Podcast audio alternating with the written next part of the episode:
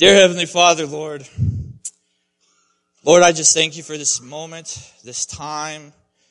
We get to open up your word. We get to hear what you have to say. Lord, we get to hear your holy scriptures, your holy wisdom. We get to spend a moment with your spirit. So we ask that your spirit be with us all now. Continue to open our hearts to hear what you have for us, how to apply these words to our lives. Lord, I ask that you just put blinders on all of us so that we're not worried about the things that are going on outside these four walls. We're not worried about what we have to do later today. We're not worried about the upcoming week, all the things that are going on. But for the next few moments, we can focus on you. So Lord, be with us, guide us, and take care of us in all that you do. In Jesus' name we pray. Amen. So when you're in school, every you're ask every person you have your good classes the ones you really like and then there's ones that you despise right? For whatever reason that's just the one you hate. Growing up right around fourth grade i was going to this little private school and they had this class and they called it an etymology class and i hated this class. The class was all about you know words and spellings and what's the histories of the words and everything else and all and it was just, I hated it. And I hated it for one reason and one reason only. We always had to do these exams. You would get this list of words, and they'd be simple words. And the, the teacher would come over to you, and you'd have to read them, and then you would have to define that word. So you'd read, and you'd be like, apple. Now, of course, I know what an apple is. I could picture an apple in my mind, and the teacher would say, okay, what's the definition? What is an apple? And I'd be like, an apple. I don't know. It's an apple. I don't know how to explain it. It just is. Wrong. So then we get to next, next word. Boat. Okay. What's a boat? It's a boat. You know, it's those things. Wrong. I could think of it. I could picture it. I could see it. I knew what it was. I could talk all day about them, but if you asked me to define it, to explain what it is, I just couldn't do it. It's part of my everyday, you know, vocabulary, but when you take a second, you got stumbled really quick. So as, as Christians, you know, we, we struggle this as well, right? We have our own language, we have our own terminology, we use words. You know, we have grace, we have mercy, we have faith, hope, love, worship, fellowship, outreach, ministry, discipleship, so on, so forth. If we take a second, we sit there and think about it, what does it mean to worship? And we're like, you know, it's what we just did, right? It's hard for us to explain things because we use it so frequently. Well, today we're going to be in Colossians. We're going to be in Colossians chapter 1. We're only going to be looking at three verses, verses 3 through 5. Paul's going to talk about three words. In fact, it's going to be faith, hope, and love. So today we're going to be spending some time and, and that's the three things we're going to be focusing on. What is faith? What is love? And what is hope? So join with me as I read Colossians. Again, Colossians chapter 1, verses 3 through 5.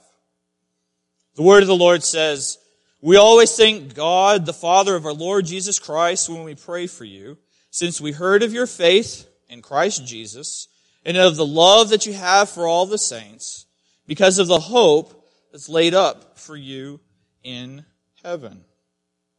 So the first word he has, says is we've heard of your faith in Jesus Christ. Faith is one of those words. We say it all the time. You can have churches that are named faith. You can name your daughter faith.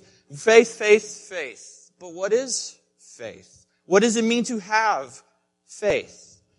So as I started to study, I'm thinking this is what we're going to do. I started opening up, I started opening up the dictionaries, the theological things and everything else. And hold on, there went all my notes. Apologize.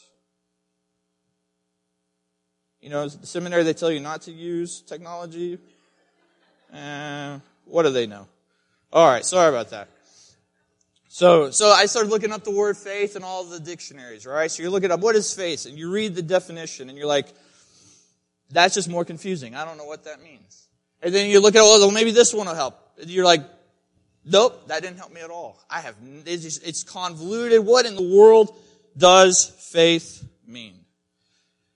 But then, so what I ended up doing is I took a little bit from this dictionary, a little bit from here, a little there, a little there, and I came up with this definition for faith. Faith is believing in and staying faithful to someone. Faith is believing in and staying faithful to someone. Now, I mean, I know we're not supposed to define a word with a word, and I know that faithful and faith are pretty close, but just follow along. Give me a little leeway, please. So the first part, faith is believing. The first part of the definition, you know, it, it started to fall together when I started to look at in the Greek. So in, in Greek, when you see the word faith, you have the word pistis. You have the word pistis. So think about the woman with the issue of blood. She reaches out, she touches the hem of Christ's garment, she's healed. Jesus turns around and he says, Daughter, your faith has made you whole. Your pistis has made you whole. But then there's another word in the same family, pistuo. This is the word that we translate as believe. So John 3:16 for God so loved the world that whosoever believes, whosoever pistuos. So you can see that you got the same family, pistis and pistuo. The only difference is the ending. One is a noun, one is a verb. Well, I got what believing means. I understand that one. That makes this a whole lot easier. So this is what, when we see this word faith, it is believing. But believing is not enough. James 2.19 tells us that the demons believe. They pistuo, but it's not, you know, but they, uh, and they tremble. Now, obviously, Paul's not telling us, hey, I'm thankful that you're like the demons, right? There's more to it. We have to put our faith into action. I want us to think of a, of a wedding day. You think of the, the husband, you know, the, the bride, the groom, they come forward. They're going to take their vows. They're going to say their vows to each other. They're going to say, they're saying that they believe in each other. They're going to dedicate themselves to each other. They're going to stay faithful to each other. The wife looks to her husband and says, you know what? I have faith in you. I believe you will provide for me. I believe you will protect me. You will lead me. You will be the spiritual head of this house. And because of my belief in you, now I will submit to you. I will follow you. I will be with you through thick and thin. She's taking her belief, she's putting it into action. In the same way, the husband looks at his beautiful bride and he says, I have faith in you. I believe in you. I believe you're going to be a Proverbs 31 wife. That wisdom will flow from your mouth. That you will raise a godly home. That you will be my helpmate. And because of this belief, I will love you more than I love myself. I will hold fast to you. I will cherish you. I will love you as Christ loves the church, even to the point of offering my life for yours. They took their belief in each other and they're living it out. True faith is living out your belief. This is why Habakkuk tells us that the righteous will live by faith. It's not just something that I have inside. It's not just something we have, but it's a, it's a faith, it's a belief, and it affects my actions.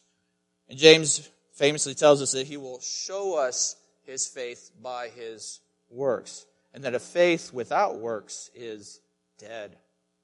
So it has to, that faith has to go out. There's actions with it. But well, who do we have, what do we have faith in? We go back to the text, it says, since we've heard of your faith in Jesus Christ. Now we have to ask ourselves, which Jesus Christ? Do we have the faith in a Jesus that was only a good teacher like the liberal theologians? No. Do we have faith in a Jesus who is just a prophet like the Muslims say? No. Do we have faith in a Jesus that's just an offspring of a heavenly father and a mother like the Mormons say? No. Do we have faith in a Jesus that was just a created archangel, archangel like the Jehovah's Witnesses? No.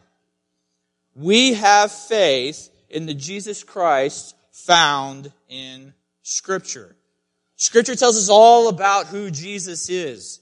They tell us this is the guy that we're to have our faith in. This is the Jesus who is the image of the invisible God, Colossians 1.15. That in that Jesus, the fullness of deity dwells, Colossians 2.9.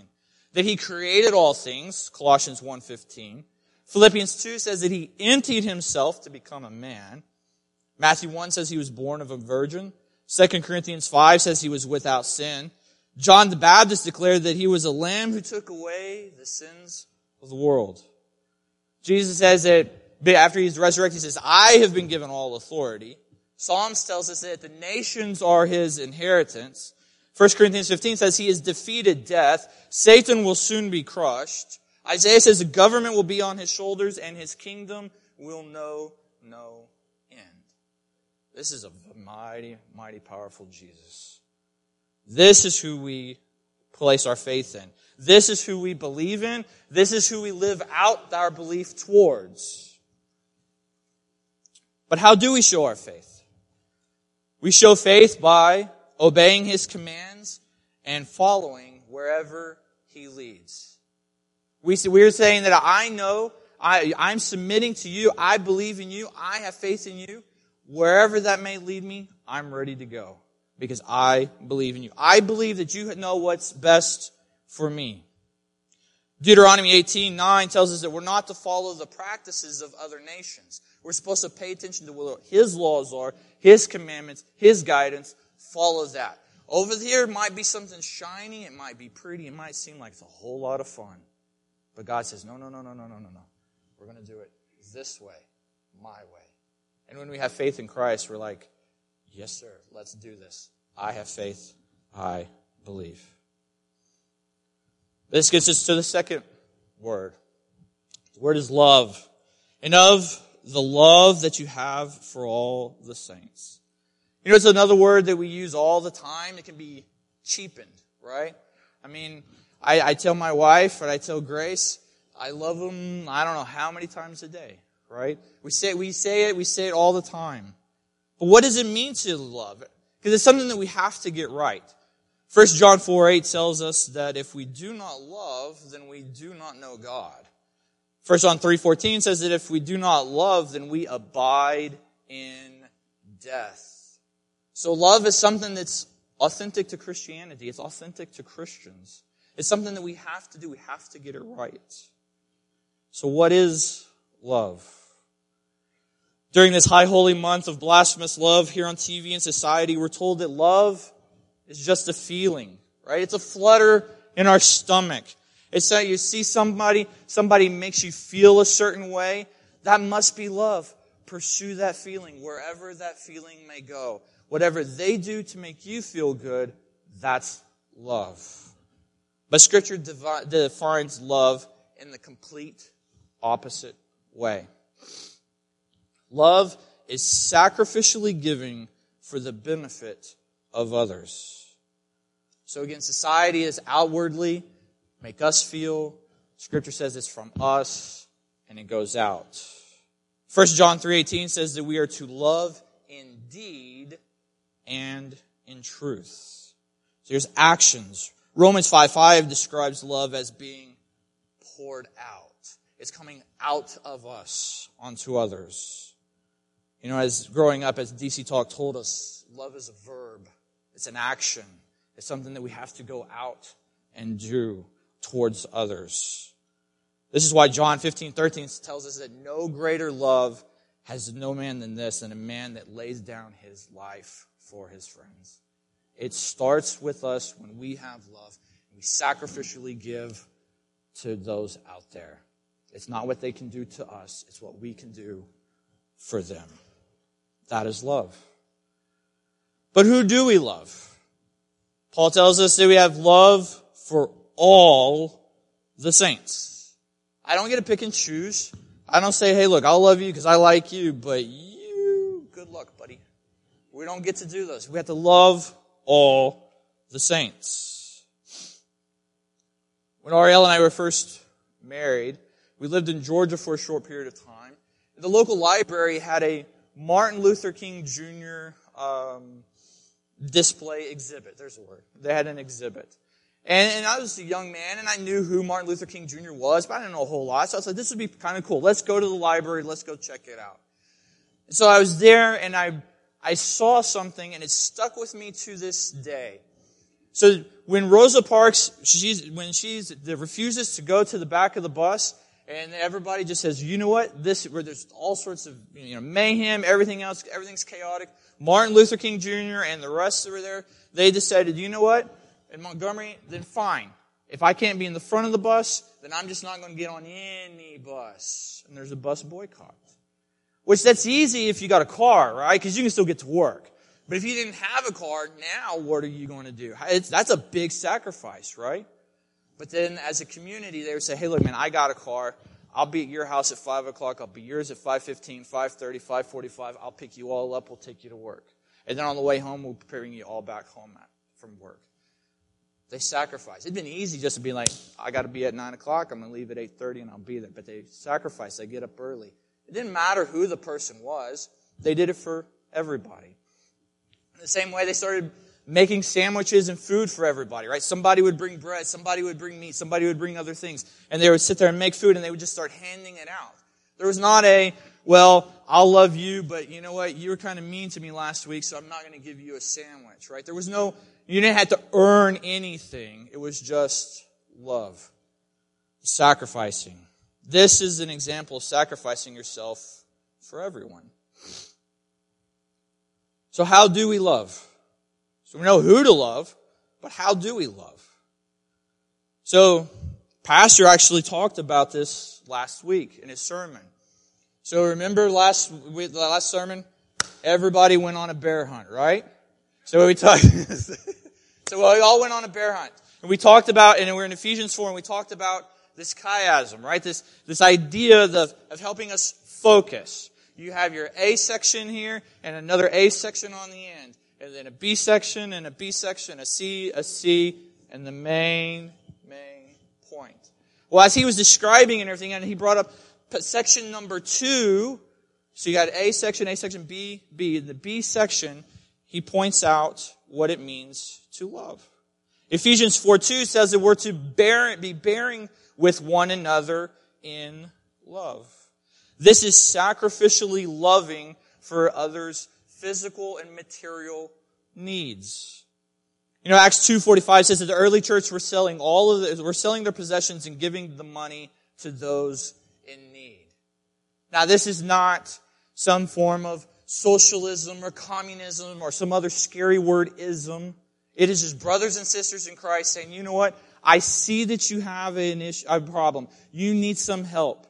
I have a little bit extra. I'm going to go sell this stuff over here and here. Take this money. You got, I, I've got your back.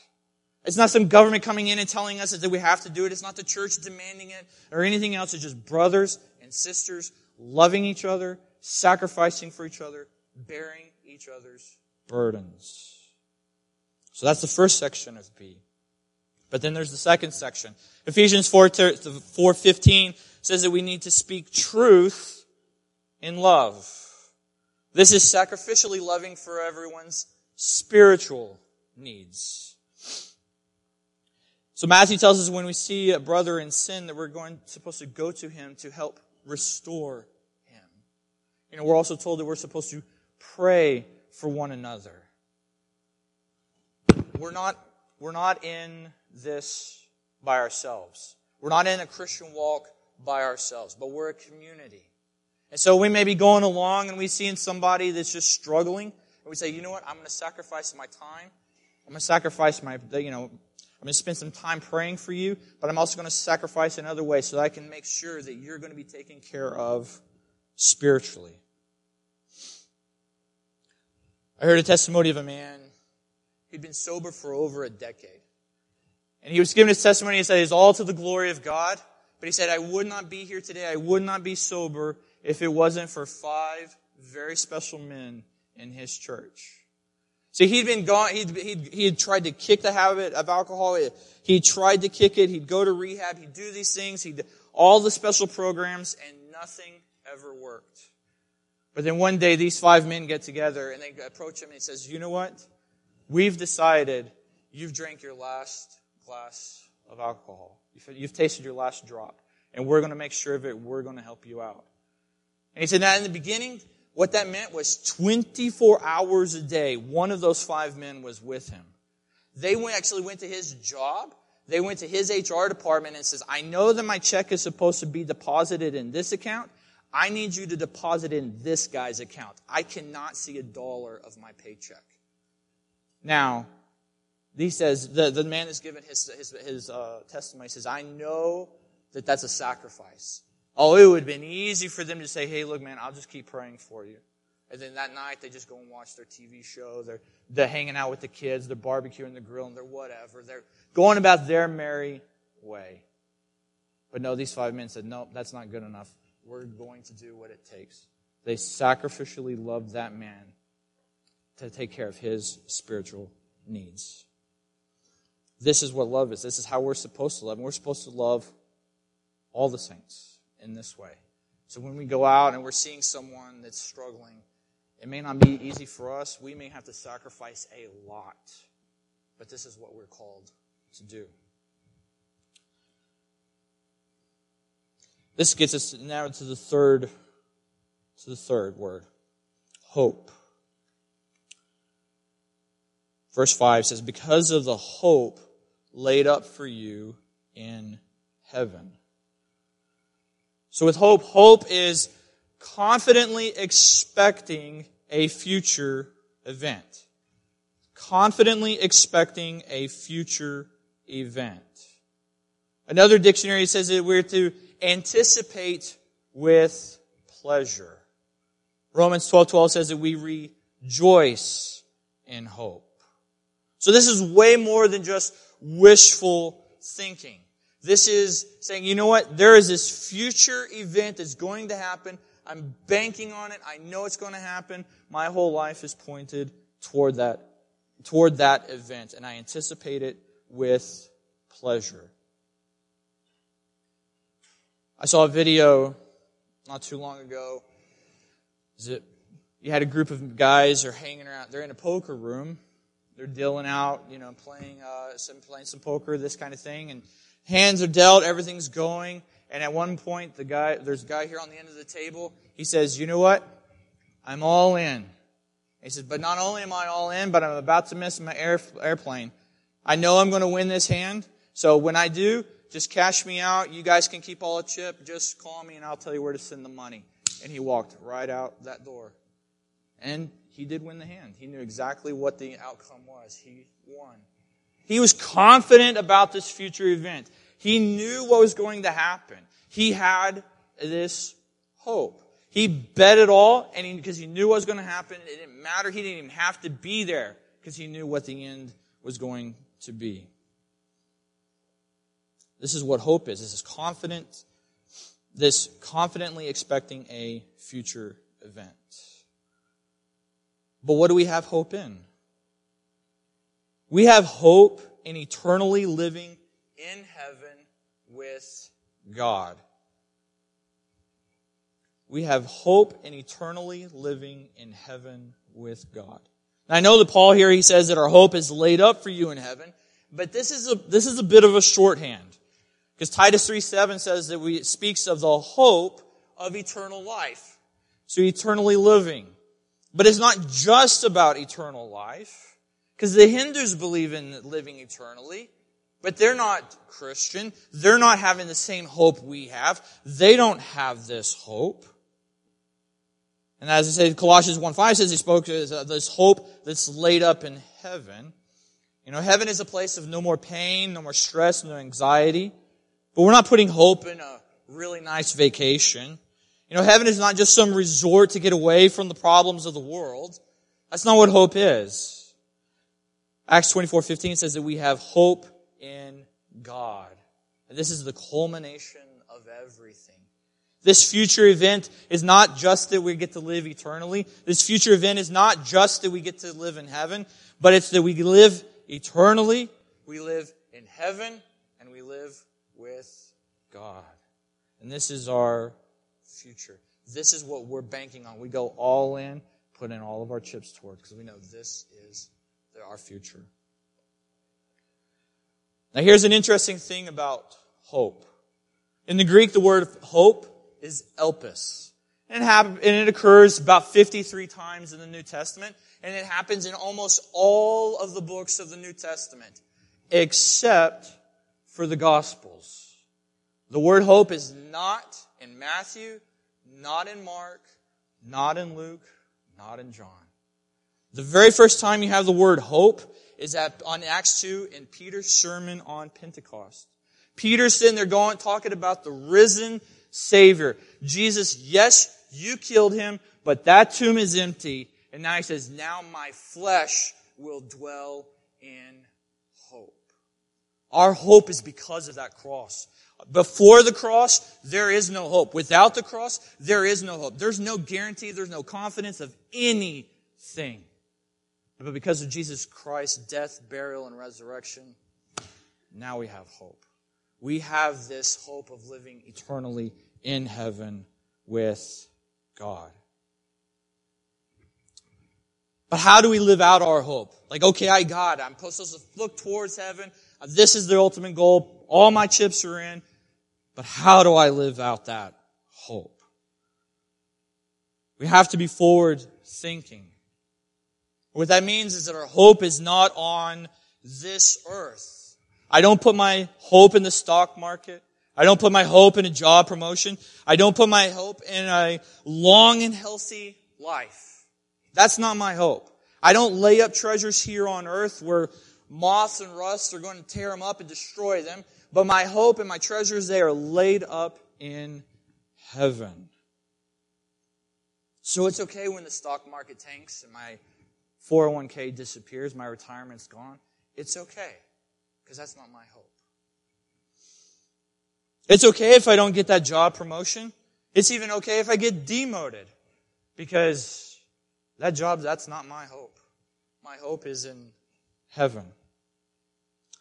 It's okay if I get sick. It's so, it, it just is. Because again, we live in a broken world and my hope is not here. My hope is in heaven. But it's also okay if our brothers and our sisters in Christ, if they come down with cancer or Alzheimer's or some other incurable disease, it's okay. Maybe God heals them. Maybe God gives them a little bit more time to do His work here on earth. But maybe they just get to experience that hope just a little sooner than the rest of us. And it's okay. But this kind of living is, it's a unique living. It's a different kind of living. It's, it's weird to the world. 1 Peter 3.15 tells us that we're to be ready to give a defense to anyone who asks you for a reason for that hope that is in us. Now, I, I, when I hear these words, and I've heard this verse all the time, we're always saying, see, this means you gotta be ready to give the gospel. You gotta be ready to tell them your testimony. This is what you need to do. And that's true, yes. But he's, but pay attention to how the whole verse goes. You're living out your hope to such a degree that your unbelieving neighbor comes up to you and says, whoa, whoa, whoa, whoa, whoa, time out. You gotta talk to me about this. I don't understand that at all. It makes no sense. So the world, just turn on the news. What, you know, what did they tell you? Oh, the Dow Jones, it's done this today. Oh, it's went down this today. Oh well, my hope is not in Dow Jones. They say, oh, did you hear about what happened in Washington? Did you hear about the politicians? And I say, I don't know. My hope is not in Washington, D.C. My hope is in Jesus Christ. Right? I don't have to live by all the frets and the worries and the anxieties of the world, everything that everybody's getting all wrapped up in. I don't have to worry about those because my hope is not in those things.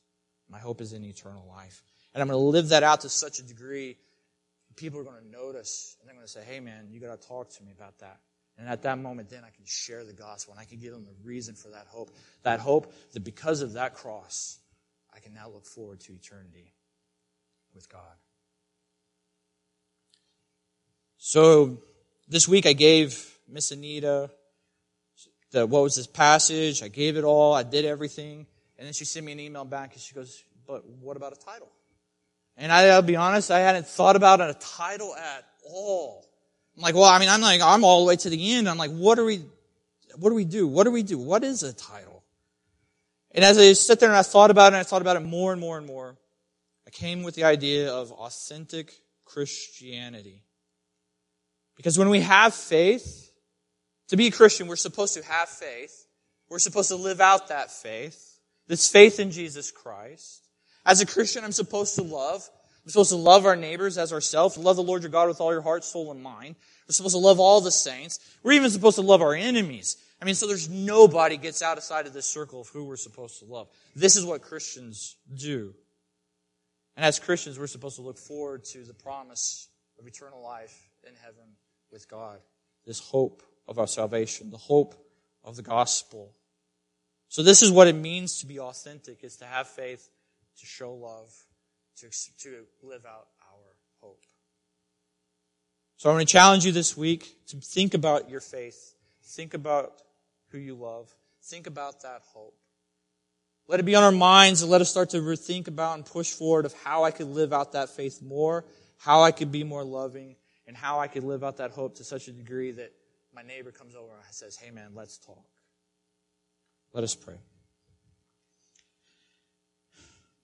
Dear Heavenly Father, Lord, Lord, we just thank you so much.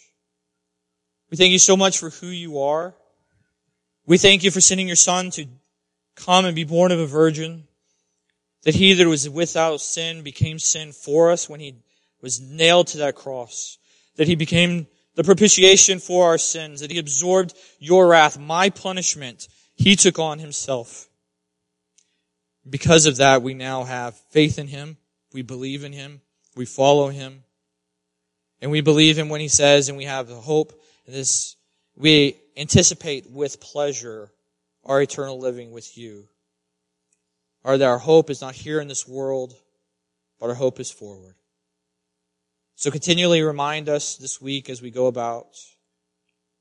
Continue to remind us of where our shortcomings are and how we can show our faith better, how we can live out our love, and how we can live out our Continue to be with us, guide us, and take care of us. In Jesus' name we pray.